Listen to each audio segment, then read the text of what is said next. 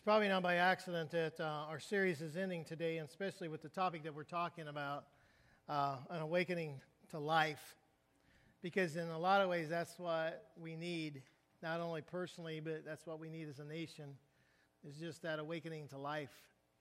You know, as I was praying, one of the things that hit me as I was praying was the fact that um, I was re- taken back uh, to Acts and, and the first church. And you know, in Acts 1, when Jesus tells his guys, hey, you're going to be my witnesses in Jerusalem, Judea, Samaria, you know, and then the outermost parts of the world, you know, um, the church grew, but the church just stayed. The church didn't really become the church until about Acts chapter 8, I think it was, when a great persecution came, and all of a sudden, the church had to, to, be spread, and the church started going to the places Jesus had told them to go in the first place. You know, there are times when it takes a great persecution to bring about revival. And maybe, we don't know, but maybe in our lives, because revival starts inward first, and it starts with us. Maybe this is a time in, in the history of our nation and history of the church when great revival might happen. Wouldn't that be awesome? If in the midst of a crazy election, a revival broke out. That'd be pretty awesome. So we just want to pray for that. But I don't think it's any accident that what we're talking about today is what we're talking about today. I think probably God orchestrated it that way. So let me ask you as we begin have you ever had a time in your life when you really, really felt alive? I mean, when you just really felt alive. I mean, like it just couldn't get any better than it is. It just couldn't get any better than this. I want to share with you just real quickly a couple times for me when that's happened. The first one was on uh, June 6th. It was the middle afternoon in 1979. And uh, it's a date I'll never forget.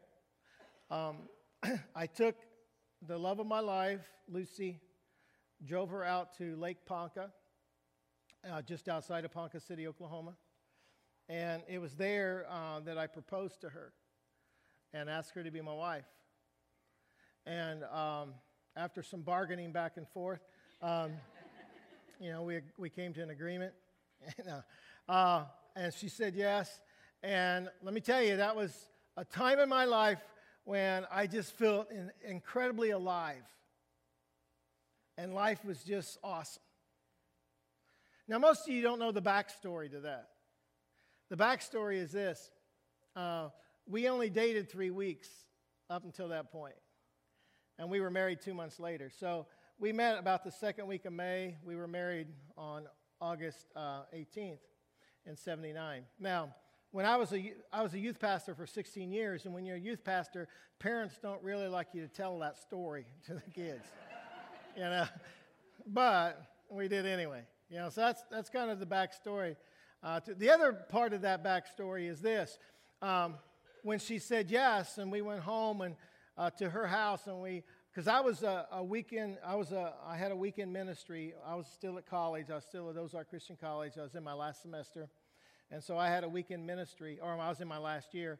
Uh, I still had a semester when we got married, but uh, so I was in my um, kind of my senior year, um, and uh, so I was the weekend minister at her home church. So I would drive over from Joplin to Ponca City about three hours every weekend, Fridays to Monday, and come back.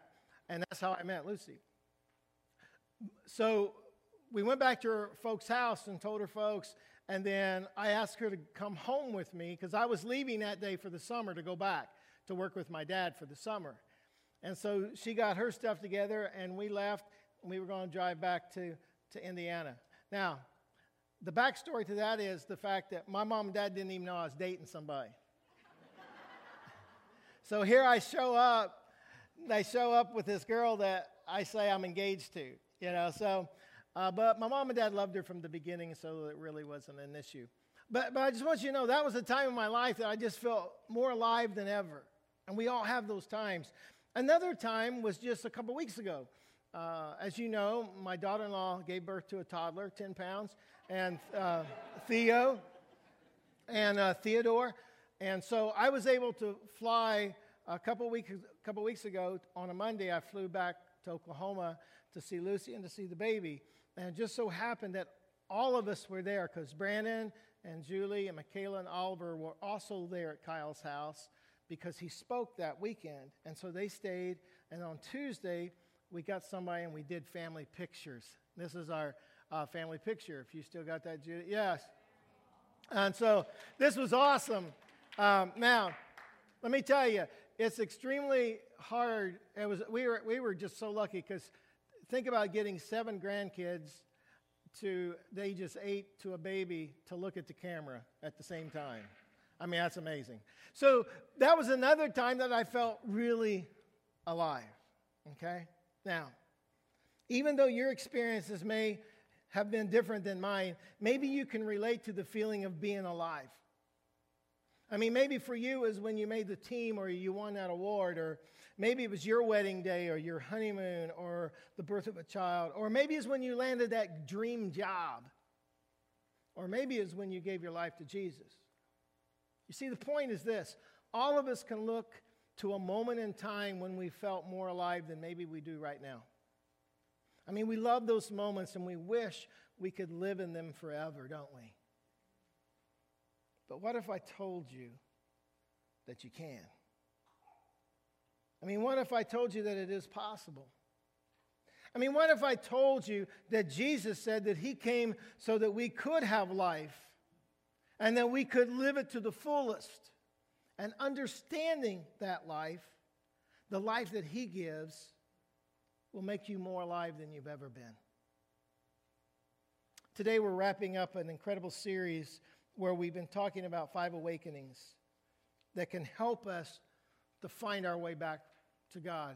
The series has actually been based on a book by the same title, Finding Your Way Back to God, um, and it's by Dave Ferguson.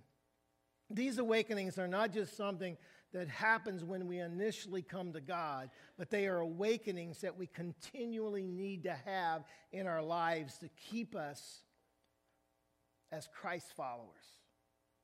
So let me give, a, give you a quick recap of what we've talked about over the last five weeks or so.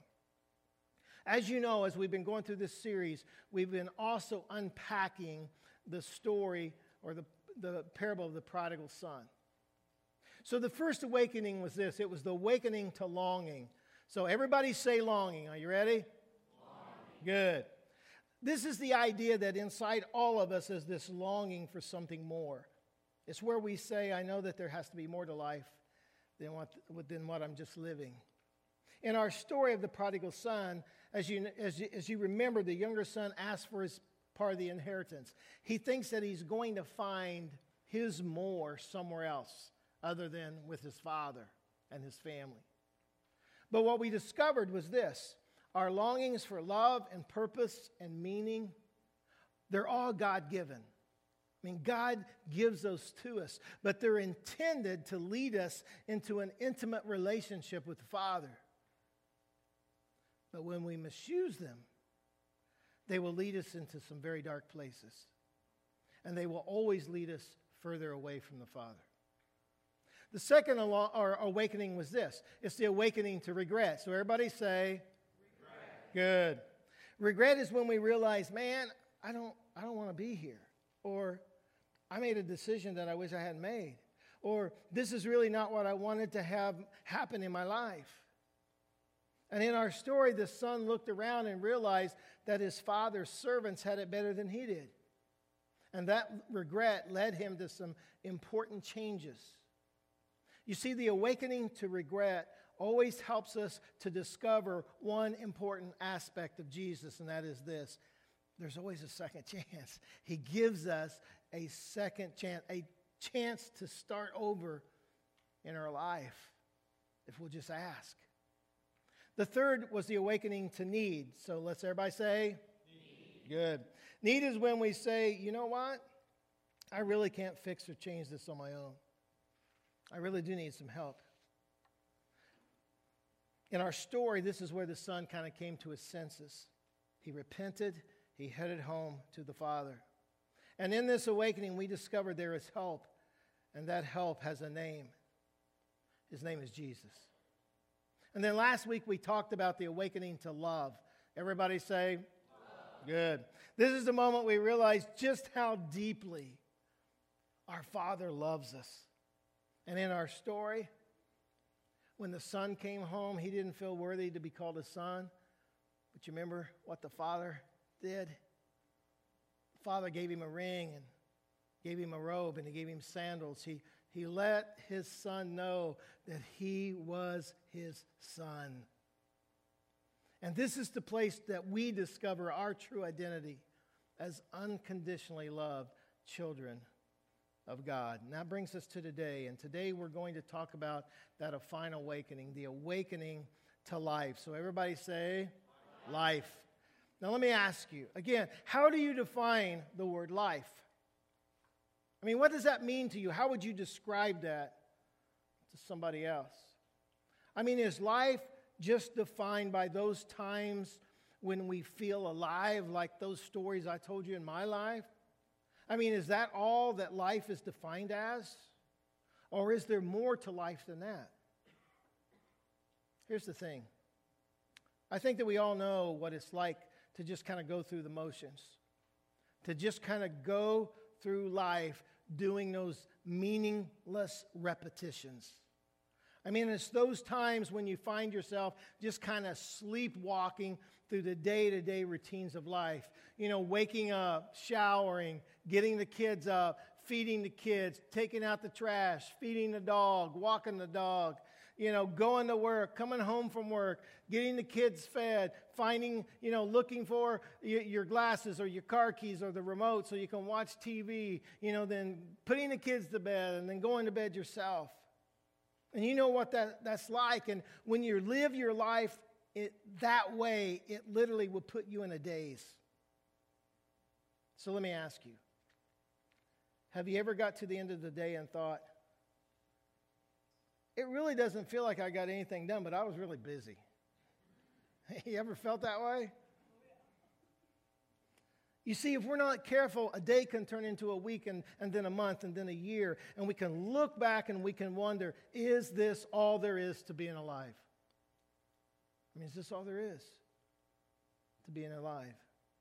You see, when we go through our whole life being busy and doing things but not feeling alive because we're not living life the way God intended for us to live live it, it will cause those feelings like there's got to be more. If you haven't got this in your bulletin, I want you to write this down because this is so true. We can go through life without having any life going through us we can go through life without really having any life just going through us. You see, our life is just like the snap of a finger and then it's gone. Or as the Bible says, it's like a vapor that's here one minute and then it vanishes. You see, just because you're alive and just because you're taking up space on this planet, it doesn't mean that you have really lived your life to the fullest. There's a line in the movie Braveheart that's given by William Wallace, where he simply says, Every man dies, but not every man lives. And that is so true. I mean, from the time you're born, you are dying. But it doesn't mean that you're living, really living. French philosopher, and he was also an existentialist, but Jean Paul Sartre put it this way He said, Everything has been figured out except how to live. So let me ask you do you know how to really live? Do you know how to live? Do you need today an awakening to life? Now, here's one of the problems I see with having that awakening in our life. And it's something that keeps us from experiencing the life that God really has for us. And it's this it's the notion of someday. Someday. Ever said that? You ever said, well, someday? You see, someday is that perpetual postponement of getting on with our lives. It's kind of like we think life in the present is just some kind of a dress rehearsal for the real thing that really starts somewhere down the road. Now, here's the thing I think all of us have a list of things, if we were honest, that we will do someday. Things that will happen someday. I mean, someday I'll take care of my body. You know, someday I'll start building into my marriage.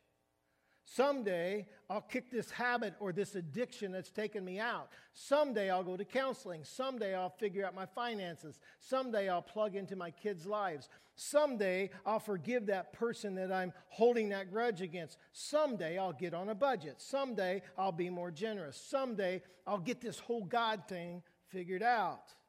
Someday. Someday, someday. Now, here's something that you need also to write down and we need to take to heart, and it's this someday is the enemy's way of keeping us from living for today. Did you get that? Someday is the enemy's way of keeping us from living for today. That's why our prayer today should be this God, help me to wake up enough to see that someday can really be today. God, I, I don't want to just go through life, I want your life to flow through me. That should be our prayer. And so then the question becomes how can I find and experience that kind of life? How can I find it? Well, to answer that, I think we need to go back to the book of life. We got to go back to the Bible to see what Jesus has to say. And there's a great passage in John chapter 10. It's just one verse, but it's in John chapter 10 that helps us to get a handle on what it means to have life. This is what Jesus says in John chapter 10, verse 10. This is what he says A thief comes to steal and kill and destroy, but I came to give life, life in all of its fullness. I came, he says, to give life and to give it in all of its fullness. But here's unfortunately what happens a lot of times. I think a lot of people just don't understand Jesus or maybe they just don't want to. And so they think of him as just this religious fanatic who came to institute a bunch of do's and don'ts. I mean, they, they see him as the kind of guy that you really don't want to invite to a really good party, you know? And so they think he would be the last guy to get advice to about how to really know how to live life. But Jesus is so much more than that. I mean, he went to great lengths to explain and to describe and then to live out what it truly means to, to live life the way it was meant to be lived. That's why he says here, I came to give life, life in all of its fullness. Now, your translation may say abundant life, or it may say a rich and satisfying life. Either way, the meaning is the same. Jesus wants to help you to find and live life more abundantly, to live it to its fullest. You see, I think we need to wake up to the idea that however you live your life, there's nothing better than the life that's found in Jesus Christ. I mean, there's nothing better. That's what this story of the prodigal son is about. It's about the son who thought he could find life apart from the father. But he didn't fully discover life until he returned to the Father. And the reality is, it's the same for us as well. It's what all these awakenings lead to. They lead us to the real thing, they lead us to a full life in Jesus Christ. And so let me ask you what kind of life are you trying to live? What kind of life are you trying to live? Now, here's the problem I see. When we think about living life to the fullest, when we think about living a real and abundant and satisfying life, unfortunately, our definition of what that looks like is what a lot of times gets us in trouble. Because I think a lot of people automatically go to one word, and it's the word more. I mean, when they think about abundant life, full life, satisfying, rich life, they think about more. I mean, that's the way Americans tend to think. And so, what it translates to is this real life means more money in my bank account or in my savings. It means more toys. It means more candy in the Halloween bag. It means more satisfying relationships. It means more, more, more, more. But the life that Jesus is talking about is, if I can use the word, so much more than that. So much more than that. Now, you may be thinking, well, how do you know that? Well, I know that because of the way the Bible talks about the word life. And I think it will help us to distinguish because, again, when we use the word life, we just throw it out there and it's just one word and we, we can use it for so many different things, and yet the Bible is so defined. You see, in the New Testament, there were a couple different Greek words for life. And the first word is this it's bios. It's the word bios. You probably recognize the word biology or biosphere. It's the word life. It refers to physical life. It refers to natural life. It refers to the material realm of life as you live it out on a daily basis. It's your bios life. And in your bios life, the average person sleeps 250,000 hours, has about 75,000 meals, and goes to the bathroom 200,000 times. Now, that last one can sometimes depend on what type of meals you eat, but that, that's another thing. You see, it's all part of the bios life, the bios way of living. But there's another word in, in the Bible for life, and it's the word Zoe. This word also means life, but it's a different kind of life. It includes all the bios life. It includes your natural, your physical, your biological life. But it's so much more than that. Zoe is not about the quantity, the quantity of life, it's about the quality of life. You see, the Bible's way of using the word Zoe is this it's the life, the life, the main life, the life we were really meant to live in the present, and the life we were meant to live in the eternal. That's why this life, that's why the Zoe lifestyle can only be found in God through Jesus Christ. And so when Jesus says, I have come that you may have life and life to the fullest, guess which word for life he's using? Zoe. It's not bios, he's using Zoe. Jesus is talking about a quality of life with God that changes your past, your present, and your future. The problem is, a lot of us have heard this verse over the years. We've heard and we've quoted and we've said, Jesus said he came so that I could have an abundant life. But in our definition, that abundant life is more. I'm going to get more of this, more of this, more of this. And we forget and misunderstand the fact that that's not what he's talking about. It's so much more than that because it's the life that's only found in Jesus and it will change everything about you. You see, God is life, and He wants His life to infuse and flow through everything that's living and creative and alive and beautiful in the universe that He created. And that includes you and me. That's why Jesus could say that He was the way, the truth, and the life. That's why this awakening is really, in some ways, the most important awakening because none of the other awakenings will ultimately matter if we don't have this one, if we don't realize that the life we long for is only found in Jesus. It's a whole different level of life. And so, if you continue to stay in the bios life, then you ought to be scared about the future because you're just living in the natural and the physical. But when you're in the Zoe life, the future is already set. It's an eternal future that's given through Jesus Christ. And there's nothing to fear. You see, in our story of the prodigal son, we see this contrast between the bios life and the Zoe life play out. Here's the interesting thing. When the younger son said to his father in verse 11, he said, I, I want you to give me what's coming to me, man. I, want my inheritance and I want it now because you're as good as dead to me. I want to go and I want to live my life, my bios life. I want to live that life and I want all that's coming to me. Now give it to me.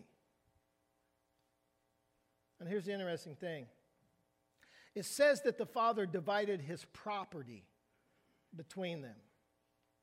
Now, the word property is actually the word bios.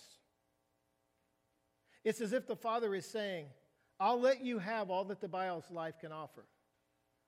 But someday you're going to realize that more isn't what you're really looking for. Someday you're going to realize that the bios life isn't the thing we're all after because it won't fully satisfy you. And so the father divided his life, his bios life between his sons, his livelihood, his stuff, his physical possessions. Now here's what I here's what I believe. I believe that Jesus is hoping that through this parable we can catch the fact that the bios life fails in comparison to the Zoe life it fails in comparison. You see, God doesn't want us to settle for the bios life when He created us for the Zoe way of living. So let me ask you, what kind of life are you pursuing? What kind of life are you pursuing? The bios life, which is just lived in the physical, the natural realm, where you really strive for that physics, that, that success and those material gains? Where you strive for more, more, and more? Or are you pursuing the Zoe way of life, which is only found in Jesus. And why is this so important to understand? It's important to understand because the Bible makes it very clear that there's a day coming when your bios life will end. Where it will end. And then what? As Jesus has said, what will it profit you if you gain the whole world but lose your soul. Now, here's the thing as amazing and great as those stories were that I told you in the beginning and, and those experiences that I've had in my life, as amazing as those things are, let me tell you, they fail in comparison to the life that's found in a relationship with Jesus Christ. And here's the thing that we fail to acknowledge you can live a bios life all the way to the end. But if that's the only one you live, you will miss out on so much more than you could have ever imagined, as well as you will miss out on eternal life with the Father. But if you allow the Zoe life that's found in Jesus to be lived out of you, here's the cool thing it will infuse our bios life, it will transform it into something that's better than you could have ever expected or imagined. At the end of John, in chapter 20, in verses 31, 30 and 31, this is what it says. Jesus did many other miracles in the presence of his followers that are not written in this book. But these are written so that you may believe that Jesus is the Christ the Son of God. And then by believing, you may have life through his name. Life. Real life. Abundant life. Full life. And so let me ask you what kind of life are you striving for? The bios lifestyle or the Zoe way of living? What are you striving for? Let's reflect. True story. There was a couple who they'd been getting ready uh, to go out for the evening. Uh, they were meeting some, some friends uh, across town. And when they, they got in the car when, and they left the house, and they got about 10 to 15 minutes down the road when he realized that he had left something back at the house that he needed because he needed to give to the couple they were meeting with. And so he just kind of made a U, U-E and, and circled back and, and headed back to his house. When he got to the house, pulled in the driveway, jumped out of the car, ran up the steps, went to put his key in the door. When he did, he noticed that it was already open. And so he slowly went inside. And as soon as he got inside, he saw a guy run from the family room through the kitchen and then out the back door. And like most of us would, he ran out the front door. yeah. And when he did, he called 911. Now, the burglar only, only got away with a couple of laptops and a few pieces of jewelry.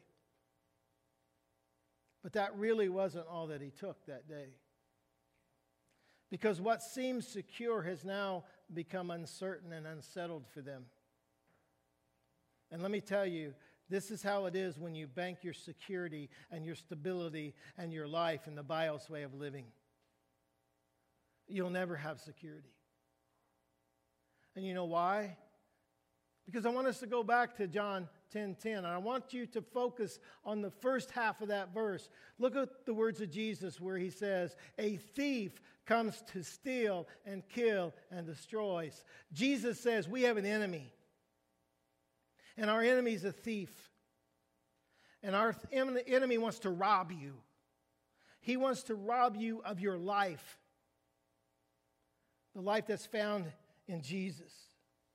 He wants to keep you living in the bios way of living, where you seek fullness and happiness and stability and security and joy and peace apart from God. I mean, that's what he's wanting to do. And so that's why Jesus followed those words with these. But I came to give life, not take it. I came to give life, life in all of its fullness. And so today I'm inviting you to place your faith in a new way of living, to place your faith in the person, the only person who can give you real life. Maybe this is the first time you've done this or the hundredth time. But we need to be willing to say, I'm not going to pursue my life apart from the Father anymore. I'm not going to pursue love and meaning and purpose and joy and fulfillment in any other way but through a relationship with Jesus Christ. Because I want to live the Zoe lifestyle, not the Bios lifestyle. I don't know if you've heard of a guy by the name of Kyle MacDonald. He was a Canadian blogger who, a few years back, set out on a quest to trade this is crazy. To trade a red paperclip for something of greater value and to keep trading until he was able to get a house. Now, as crazy as that sounds, he actually accomplished that feat in, in a year.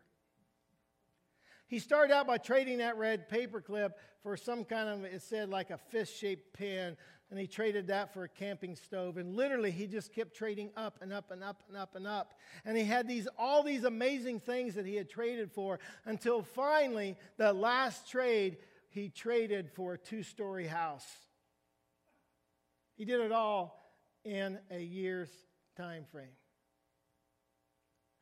Now, I say that for this reason. I think Jesus is wanting to ask you today are you ready to trade your red paperclip bios life for the real thing, for the real life, the life that's only found in me? Are you ready to trade up to that which will last forever? And so today, Adam's going to come and he's going to play. And we're going to reflect. And as we reflect, this is a time for you just to begin to look and to think about this series, think about um, the, the story of the prodigal son, to think about where you're at. And the question I'm asking today is this What type of life are you striving for? What type of life are you living? Are you ready? Are you ready to live the life God meant for you to live? If you've never accepted Jesus into your heart, this is the day you need to do it. I mean, this is the day you just need to come and say, You're right. I've been striving so much for the bios life, that which is just in the present. That is what I see, that I have forgotten the life that comes through Jesus Christ. And I want that life. If that's you, then I want to challenge you to come. Maybe you just need to come in repentance to say, God, I just need to give my life back to you. I need to begin to focus back on that which is the most important. Or maybe you just need prayer. But whatever is on your heart today, this is your time to come. Just come and as we reflect. Let's reflect.